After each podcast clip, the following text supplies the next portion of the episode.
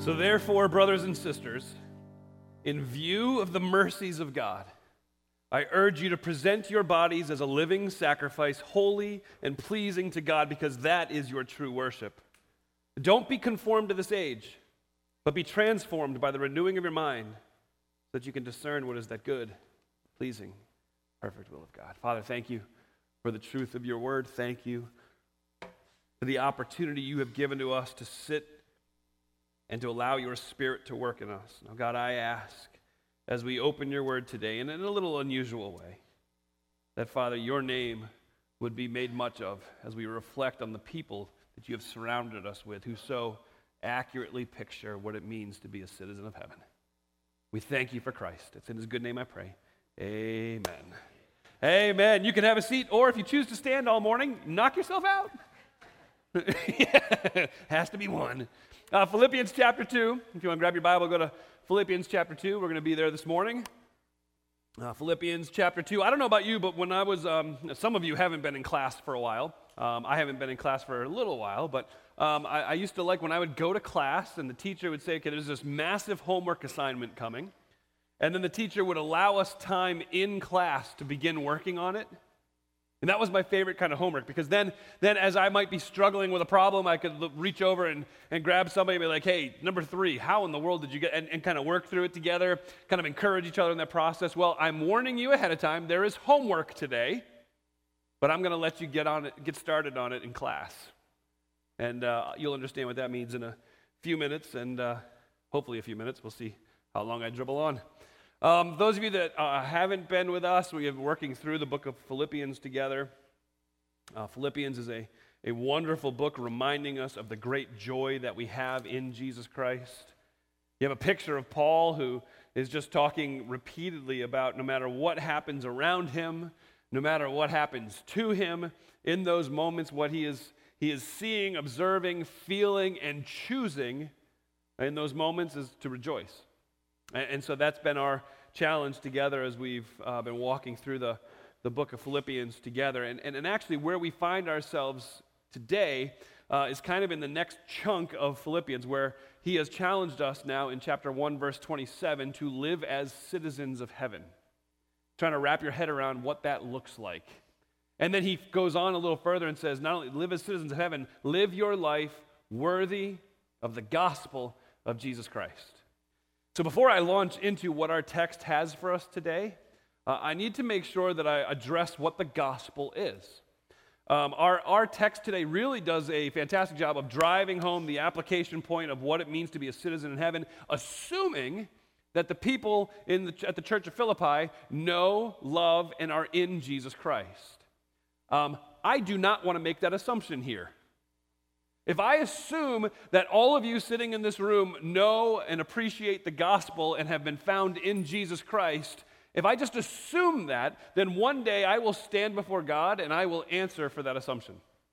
I don't want to make that assumption. If I assume that, it's bad news for you as well, because if I don't explain to you what the gospel is, and then you stand before God after I have assumed that you know the gospel and you actually don't, then the answer is far grimmer than even the judgment that I will receive, and that you'll receive the full judgment of God's wrath. And, and I don't want that. Please, please don't, when you hear this, please understand this. The gospel, the gospel isn't a, a high moral way to live. To be worthy of the gospel doesn't mean to carry a big Bible every Sunday. Okay, it doesn't mean to climb up this hill and park your car and walk in here and see people who you love and appreciate, have grown up with perhaps, and you, you share common interests, you share common experiences, because in sincerity, that's nothing more than a country club. The gospel has, has very little to do with the outside, the gospel has everything to do with the inside. And so I don't want to assume that you know the gospel, so let me make sure that I, I lay it out for you. The gospel is the declaration of good news. Now, understand that within that declaration of good news, it begins with bad news. And that bad news is this you are a sinner. Every single one of us is a sinner. We're told that in Romans chapter 3, verse 23. All have sinned and come short of the glory of God. There is none righteous, no, not one, Romans 6 says. That, that we are sinners. That's just true. And, and nobody's like, oh, great. So glad I came to church today. So encouraging. That's such good news. It's not. But it's the picture of why we need the good news. See, you're a sinner and you're lost, and you cannot do anything about it yourself. You can't stand before God and claim that you were better than somebody else and earn his acceptance. You can't stack one good deed on top of another good deed on top of another good deed, hoping to build a pile tall enough to reach into God's presence where he would be pleased and satisfied with you. Apart from the payment for your sin, which is death, there is no appeasing God's justice. God can't simply overlook your sin, or else he wouldn't be a just judge. He wouldn't be a fair God if he just overlooked your sinfulness. So instead, what God did was this He loved you. And it wasn't just a Valentine's Day card kind of love. It wasn't just the, the verbal admission of, I have strong feelings for you. It was a love demonstrated in an action that, that we can't get over. This is love, 1 John 4:10. Not that we loved God, that God loved us. And he sent his son Jesus Christ. So while we were still sinners, Romans 5, Jesus Christ died for us. And the declaration of good news is that now, because of the finished work of Jesus Christ, freedom from your sin is available.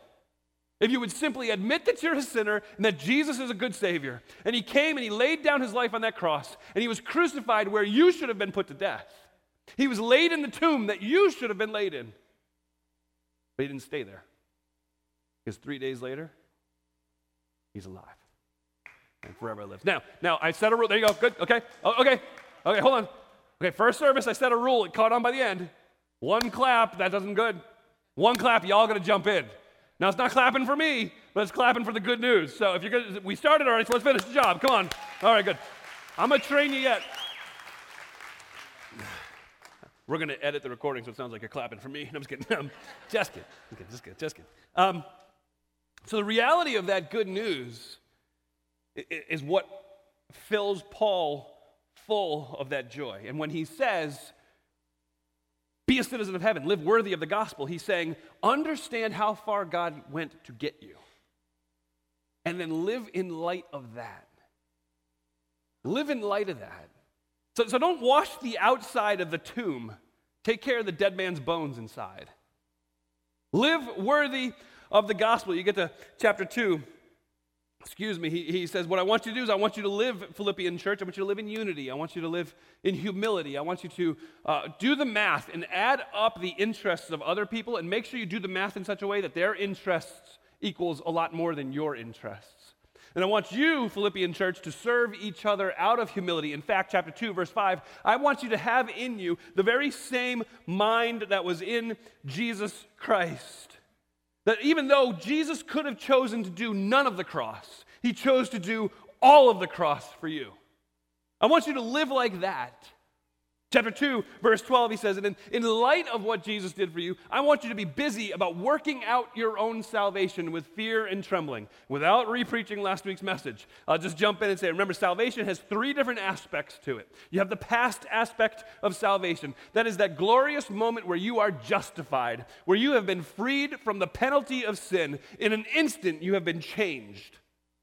Salvation is a future aspect. It's that aspect of glorification that's, that's going to happen in the future. That is, you, you will be changed. you will be nothing like you are here because you will be free from sin's presence. And that it happens the moment you look Jesus face to face. This salvation, work out your own salvation with fear and trembling. This salvation is the present salvation. That is the aspect you are changing. You are becoming more and more holy. That is not earning your acceptance in God's eyes, it's living in light of the acceptance that you've received from God. So you are changing, you are being sanctified, you are freed from sin's power. And so your job, your responsibility is to starve the flesh, feed the spirit, and grow in holiness. So work out that salvation, that practical holiness, day in and day out with great fear and trembling, understanding in a profound way you can't do it yourself.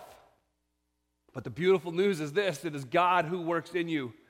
And he creates both the desire and the ability to do what he's called you to do. So, Philippian Church or Uniontown Bible Church, be busy about those things. I know you're all surprised that I was just able to preach all of the first two chapters of Philippians in a single breath. I'm actually having trouble catching my breath now. um, what's interesting when we come to our text today is this you, have all this great theology, you have this great teaching, uh, this great instruction that Paul is giving. And then suddenly you get to verse 19 of chapter 2, and it's all building, and it's like, oh, in that the name of Jesus, every knee will bow and every tongue will confess. And, and then I want you to have the same mind in you that's in Christ Jesus. I want you to work out your salvation with fear and trembling. I mean, it's all this really deep, heavy, theological, practical Christian life stuff. You get to verse 19, and you have a travel itinerary. What? I, I want to encourage you to make sure as we read these verses and talk about these two men that we see what Paul's been describing all along up to this point. In the men, Timothy and Epaphroditus, we see what it looks like to live like a citizen of heaven. And I would even say, we see what it looks like to live like a citizen of heaven with others around us. And that's what we're going to talk about this morning. So, chapter 2, starting in verse 19, Paul says this Now, I hope in the Lord Jesus to send Timothy to you soon so that I too may be encouraged by news about you. I have no one else like minded who will genuinely care about your interests, because all seek their own interests, not those of Jesus Christ. But you know Timothy's proven character, because he has served with me in the gospel ministry like a son with a father. Therefore, I hope to send him as soon as I see how things go with me. I am confident in the Lord that I myself will also come soon. So, just dealing with a couple of uh, housekeeping aspects of this. What Paul is saying is, I want to send Timothy to you, Philippian church. I want you to be encouraged, but I also want myself to be encouraged as I hear the good news of how the gospel has taken root in you and how you are living like a citizen of heaven. And, and though I strongly believe that I'm going to get out of, of, of, prison real soon and I'm going to uh, uh, end up in your presence, um, the reality is it may not happen. So I want to get Timothy to you as soon as I can. And so, so that's, that's kind of what he's saying. But why Timothy? Why is he sending Timothy? There's a couple of reasons. And I'm going to walk through as we look at this passage so that you, you see them clearly. First is this Paul has this great affinity for Timothy. It's like his son. He says, We've done gospel ministry together like a son with a father. When you, when you look at uh, the rest of Scripture, what you find about this young man, Timothy, is he grew up in what would be modern day Turkey. His mom's name was Eunice, his grandma's name was Lois, and he was in kind of a different situation for a person at that time. His mom was Jewish and his dad was Greek. And, and, and so, mom and grandmom, Eunice and Lois, really worked hard to bring him up uh, in an understanding of the gospel. They were a huge influence on him. And then Paul comes into town in Acts chapter 16 and he wants to bring Timothy with him, and he does. And he plants the church that's now Philippi, the Philippian church. Uh, and he travels with Paul a number of places, a number of times. And as you hear Paul talk about Timothy throughout Scripture, what you hear from him is, that's my boy.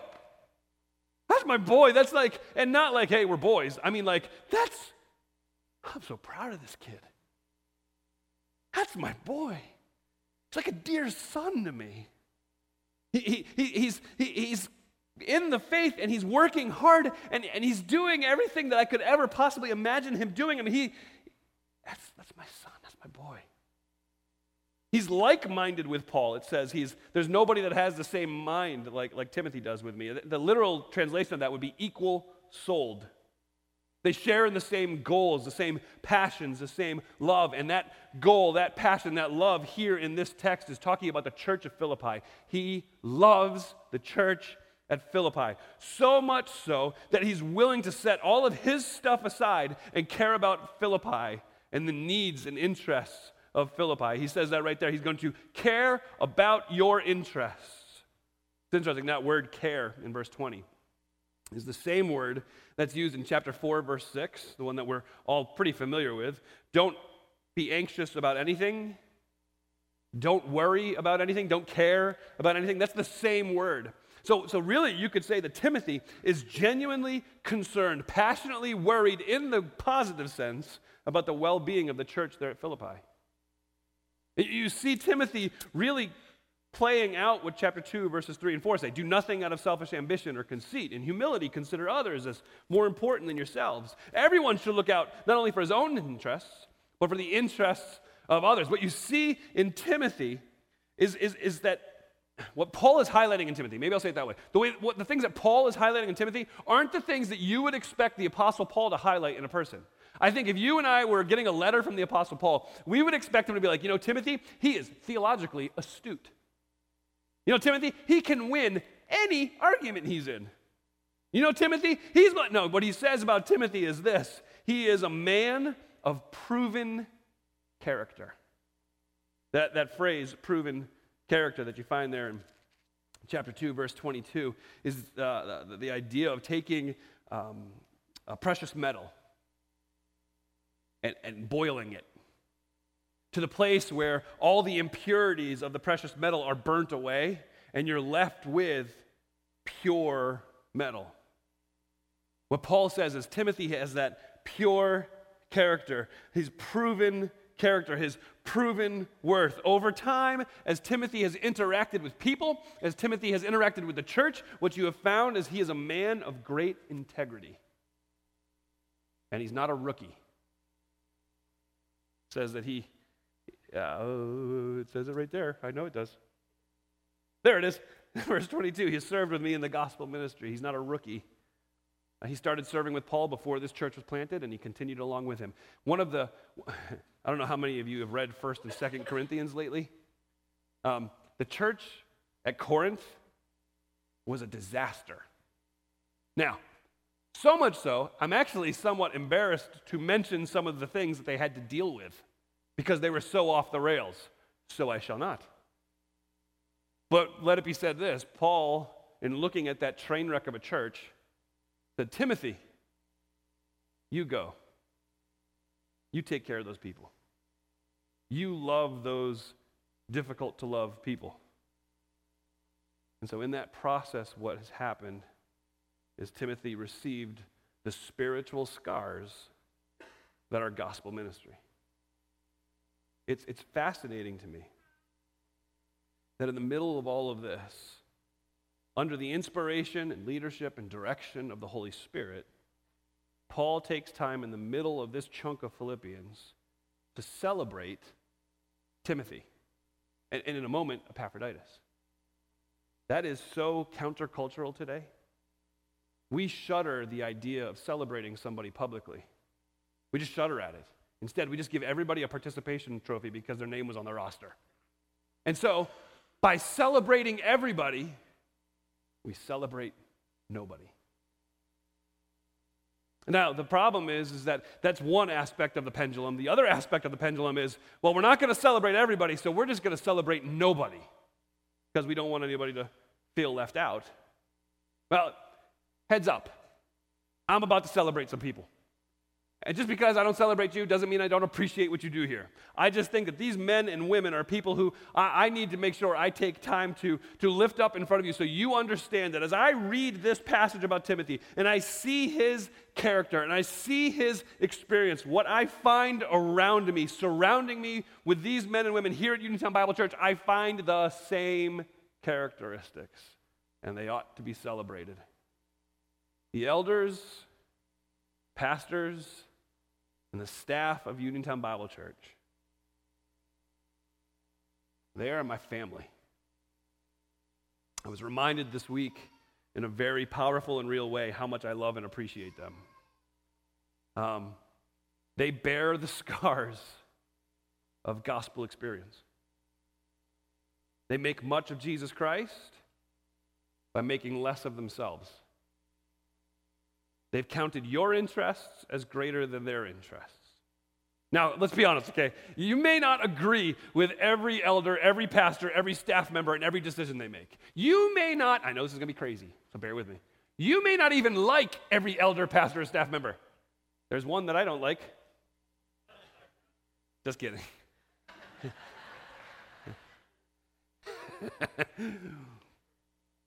They're all like, who is it?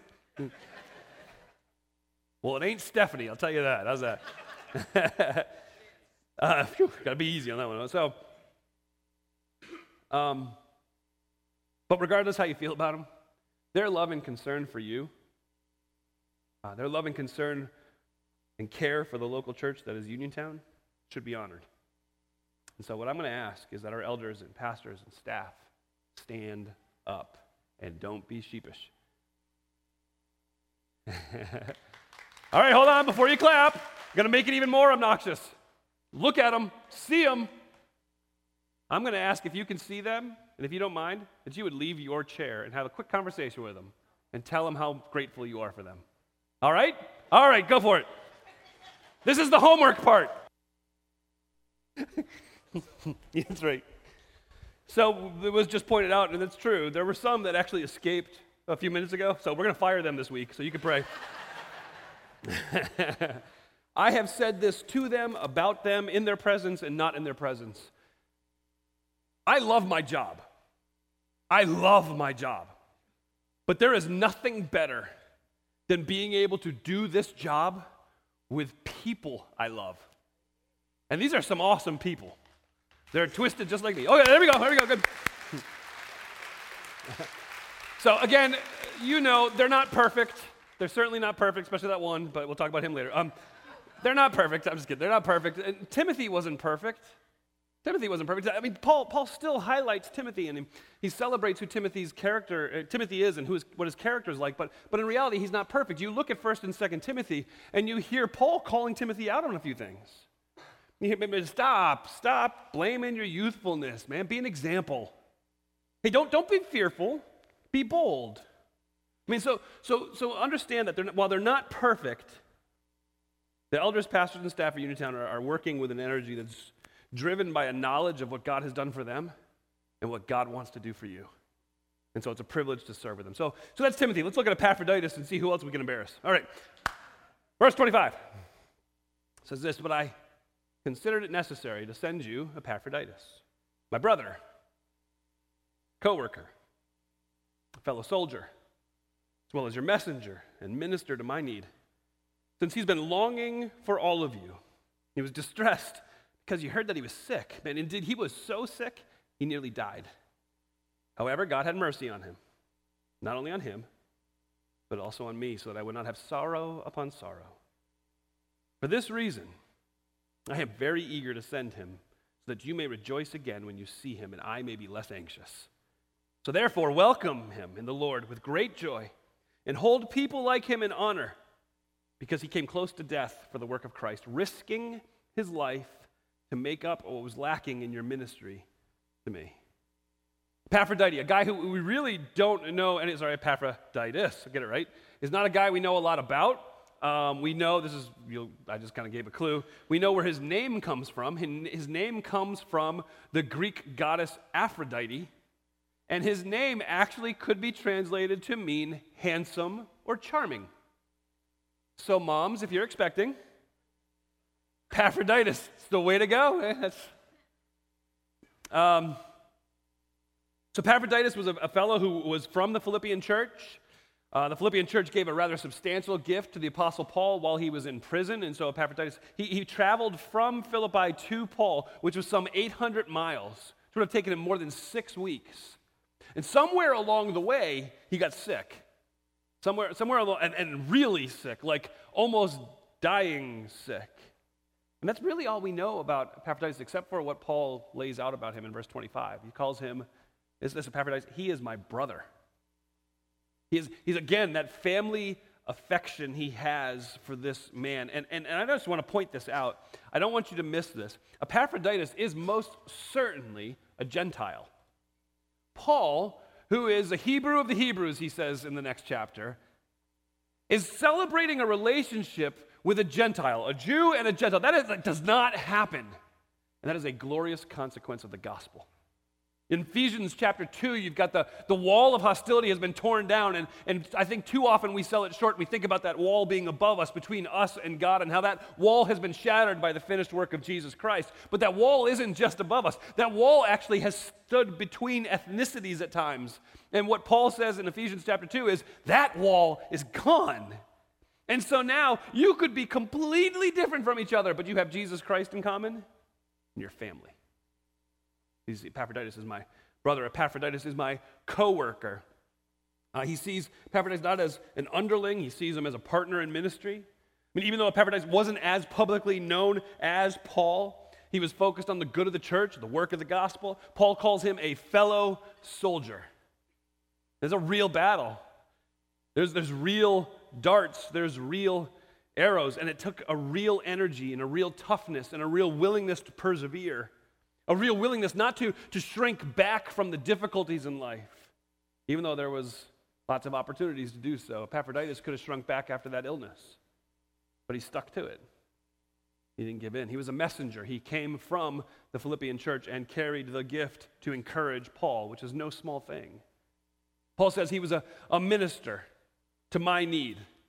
And it says that he was filling up what was lacking in your ministry to me. You know what was lacking in the Philippians' ministry to Paul? Their ability to be with him. So, so as their minister, as their messenger, they sent Epaphroditus, and he was the, the visible, um, tangible hands and feet of the church of Philippi, right there in Paul's jail cell. But I, but I think the thing that stands out to me, anyway, the most is what we find in verse 30 about him. He was a man who was willing to risk everything for the gospel. It says he became came close to death for the work of Christ, risking his life to make up what was lacking in your ministry to me. Risking his life. That word risking is a term for gambling. It's a term for hazarding at great difficulty, hazarding your life. It's taking a chance knowing that there could be great consequence. It's rolling the dice. And the word's only used here in the New Testament, but in the, the Greek literature around the time of the writing of the Bible, it spoke of a, a group of people who, at that time, and again, what happens often in history is you have a group of people who do something, and then the, as that history moves on, by the time you read about them six, seven hundred years later, they're completely different, and that happened with this group. But in the time of the writing of the Bible, it was these people who were willing to gamble their lives. They were willing to take great risks. And what they did is they went and they served people who had infectious diseases. And they would just not care for themselves. They would walk right into the very presence of those people who had the infectious diseases and they would serve them and minister to them and provide medicine for them. And they would take great risk of their own safety, their own security by serving those people. And yet they still did it because they were willing to do it.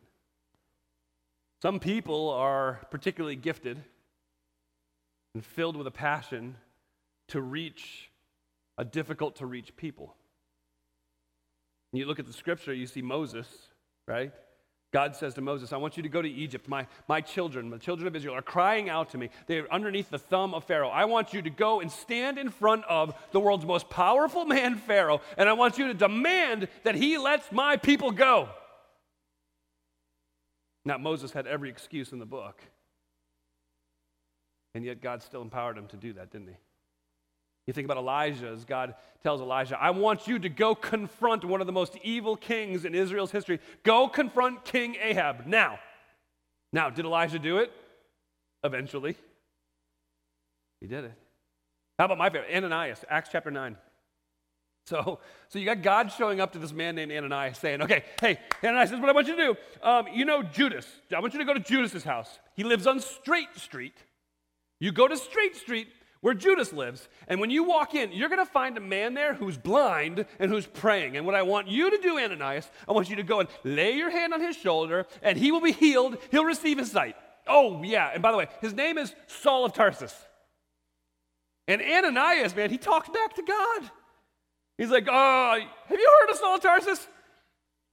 I'm not doing that. And God said, No, no, no. He is my chosen vessel. And Ananias, at great risk to himself, goes. So, do you know of anybody serving in a closed country? Serving in, in a dangerous culture?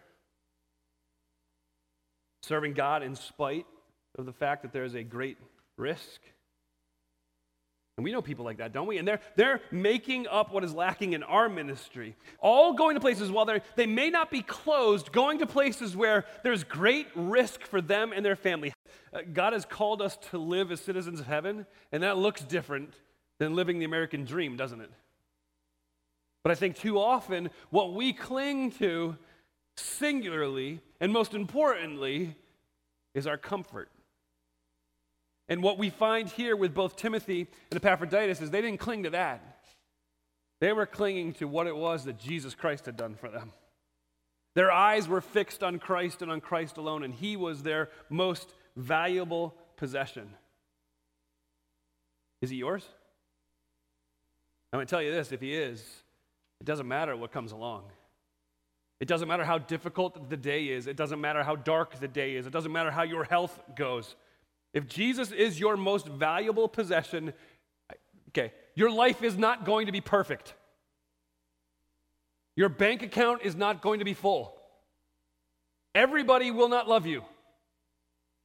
But if Jesus is your most valuable possession, all of those things will melt away because he will be satisfied with you. Father, thank you for your word. Thank you for the precious promise that Christ is enough. Now, Lord, I ask that you would help us to do the work of celebrating those people that you have placed in our lives who, who, represent what it looks like to be a citizen of heaven. And then, God, may we live lives that are worthy of the gospel. It's in Jesus' good name I pray. Amen.